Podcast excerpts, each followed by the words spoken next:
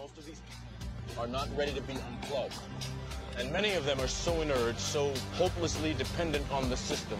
Uh, in the future, you will be able to save and re- replay memories. And ultimately, you could potentially download them into a new body or into a robot body. The future is going to be weird. Fundamental existential risk. artificial intelligence. brain behind SpaceX. Brains being linked straight up to the internet. The, the beats you're hearing are real. Elon Musk's startup the Neuralink Neuralink. Could spell the end of the human race. أول ما نسمع أخبار Neuralink شريحة إيلون ماسك يجينا تساؤل كيف شريحة تنزرع بدماغنا؟ يعني هل بنصير إلكترونيين؟ هل بنصير cyborgs؟ هل بيتحول دماغنا من دماغ طبيعي إلى دماغ نصف إلكتروني؟ الحقيقة أصلا إننا الآن نعتبر cyborgs وأفسر لكم كيف بعد شوي. بس خلينا الحين نتكلم عن إيلون ماسك. في 29 أغسطس 2020 أعلن ماسك عن إطلاق الشريحة الإلكترونية اللي راح تنزرع في المخ Neuralink ووضح أن طريقة زراعة الشريحة يكون بإزالة جزء من الجمجمة واستبداله بالشريحة. والشريحة راح تنشبك بالمخ. لكن كيف راح تنشبك بالمخ؟ طب أول شيء الإنسان عبارة عن كتلة إحساس ومشاعر وأحداث ومواقف حزن وفرح ومغامرات ولقطات حزينة وسعيدة. هذه كلها على مستوى الدماغ عبارة عن كهرباء فقط. وكهرباء يعني تفاعلات كيميائية بين الخلايا تولد تيار كهربائي. المخ عبارة عن شبكة مكونة من 86 مليار خلية عصبية والتفاعل ما بين هالخلايا عبارة عن تبادل كيميائي ما بين المشابك اللي بتوصل الخلايا العصبية مع بعضها. شريحة نيورالينك بتكون قريبة جدا جدا من الخلايا العصبية لدرجة إنها تصير شابكة فيها عن طريق أسلاك نحيفة قطرها أصغر عشرات المرات من قطر الشعرة. وبالتالي الشريحة بتكون قادرة على قراءة الإشارات الكهربائية الصادرة من المخ.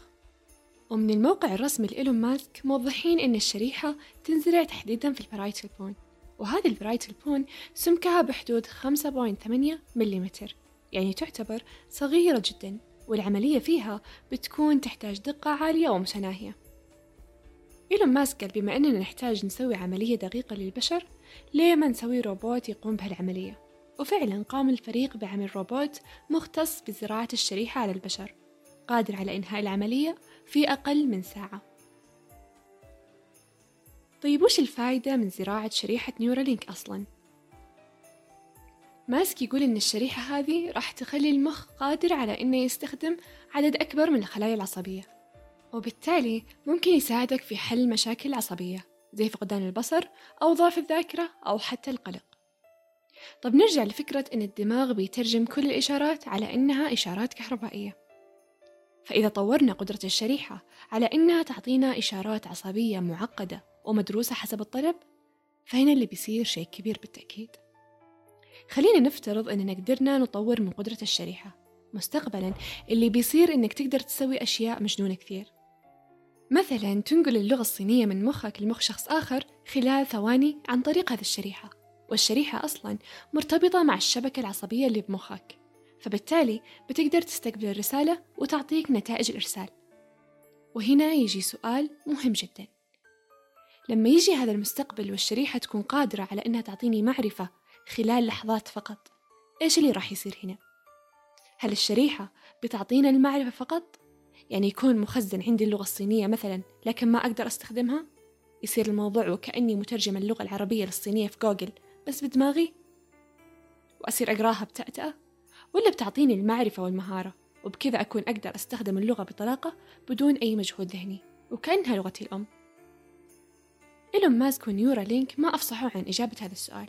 عشان كذا ما نعرف كيف ممكن الشريحة تتعامل مع هذه البيانات. لكن اللي لازم نعرف عن Neuralink إنها إلى الآن تعتبر تقدم وتطور في التقنية فقط. وما تعتبر تقنية جديدة تؤثر على الحضارة التاريخية زي ما يعتقد الكثير. لكن النقطة الأهم إنها قادرة على أنها تفتح أبواب من التقنية الفائقة إذا تم استغلالها وتطوير قدراتها. شريحة نيورالينك فيها بلوتوث فبالتالي اللي بيصير كمان لما تزرع شريحة بدماغك إن أي جهاز من الأجهزة اللي حواليك جوالك أو تلفزيونك الذكي أو أي جهاز فيه بلوتوث راح تقدر ترسل له إشارات بدماغك بدون أي تدخل مادي مثل اللمس. يصير مثلا تبغى تشغل الموسيقى من جوالك مجرد التفكير في الموضوع راح يشغله لك. كيف؟ لما تفكر في أنك بتشغل الموسيقى مثلا مخك في اللحظة هذه راح يرسل إشارات كهربائية إنه يبغى يسوي هالأمر. فبالتالي الأقطاب الموجودة اللي نازلة من الشريحة اللي تعتبر أسلاك نحيفة جدا راح تقرأ الإشارات الكهربائية اللي جاية من المخ. ومن ثم ترسلها للشريحة.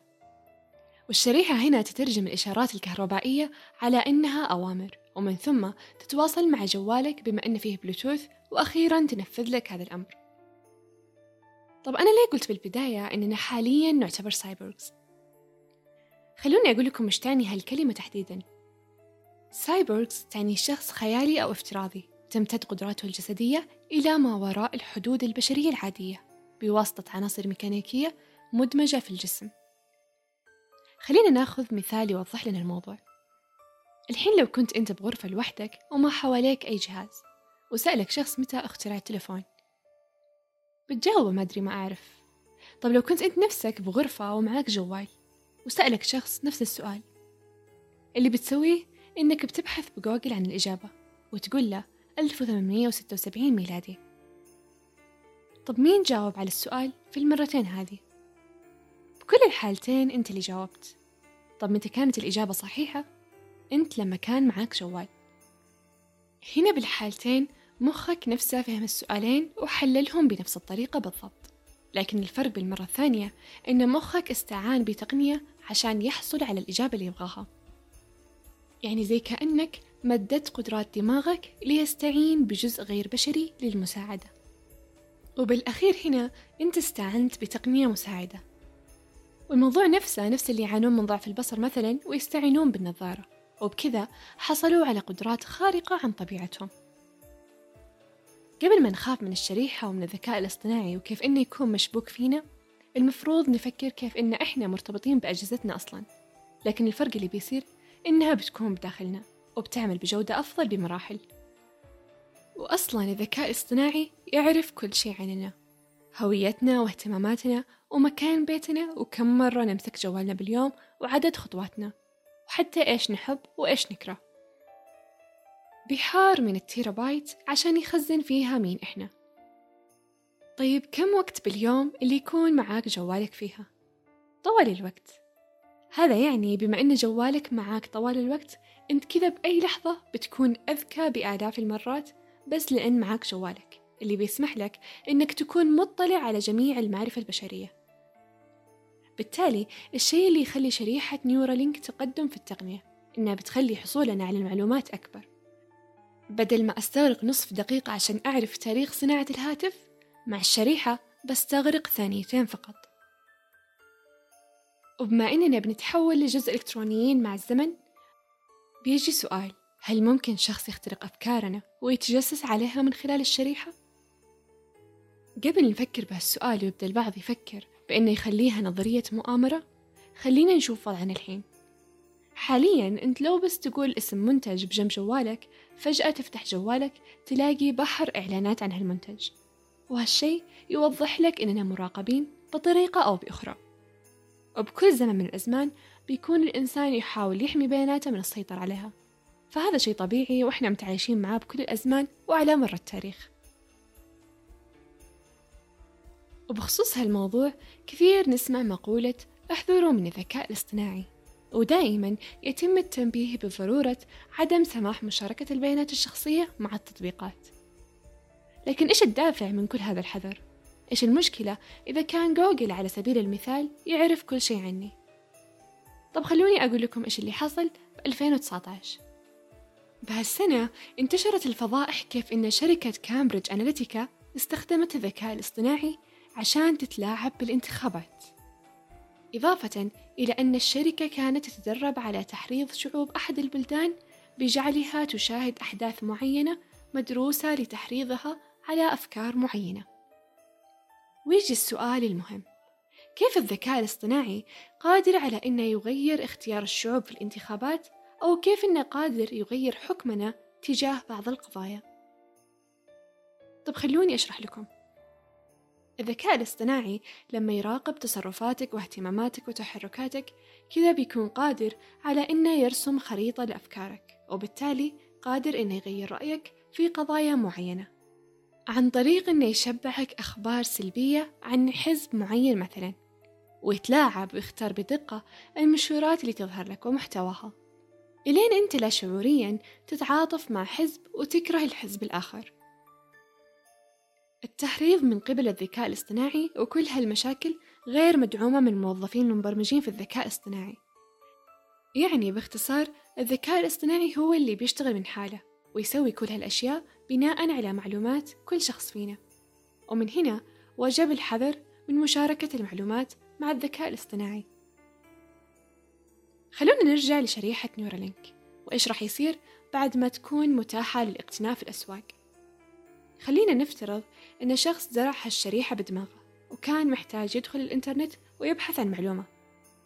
اللي بيصير إن الشخص بيستخدم الشريحة اللي في عقله لمعرفة المعلومة بدلا من استخدام الجوال. طب خلينا نقول إن الشخص كان يحتاج يترجم كلمة. اللي بيصير إنه بدال ما يستخدم تطبيق الترجمة راح يحمل اللغة كاملة بدماغه أو ممكن إن الشخص ما بيكون مضطر إنه يتكلم حتى. بيتواصل مع البشر اللي مركبين الشريحة أيضا بالتخاطر عبر الدماغ. وبرضو الشخص راح يستغني عن جوجل ماب مثلا وبدلا من استخدامه راح يحمل خريطة العالم بدماغه. وبكذا يعني الشخص راح يستغني عن جواله تماما. فلنفترض أن هذا اللي بيحصل فعلا. أضخم الشركات مثل جوجل وآبل وسامسونج وشركات التطبيقات راح تنهار إذا ما لحقت نفسها وجت بتقنية عظيمة. السؤال الأهم هو متى راح نشوف تقنية فعلا مثل نيورالينك مزروعة بدماغ إنسان؟ الحقيقة أن الإجابة غير واضحة وما في مدى زمني واضح حتى الآن. إيلون ماسك غرد بتويتر أن خلال السنة هذه راح تبدأ التجارب السريرية على البشر لكن بعدها تراجع في كلامه وأصبح الزمن الآن غير واضح.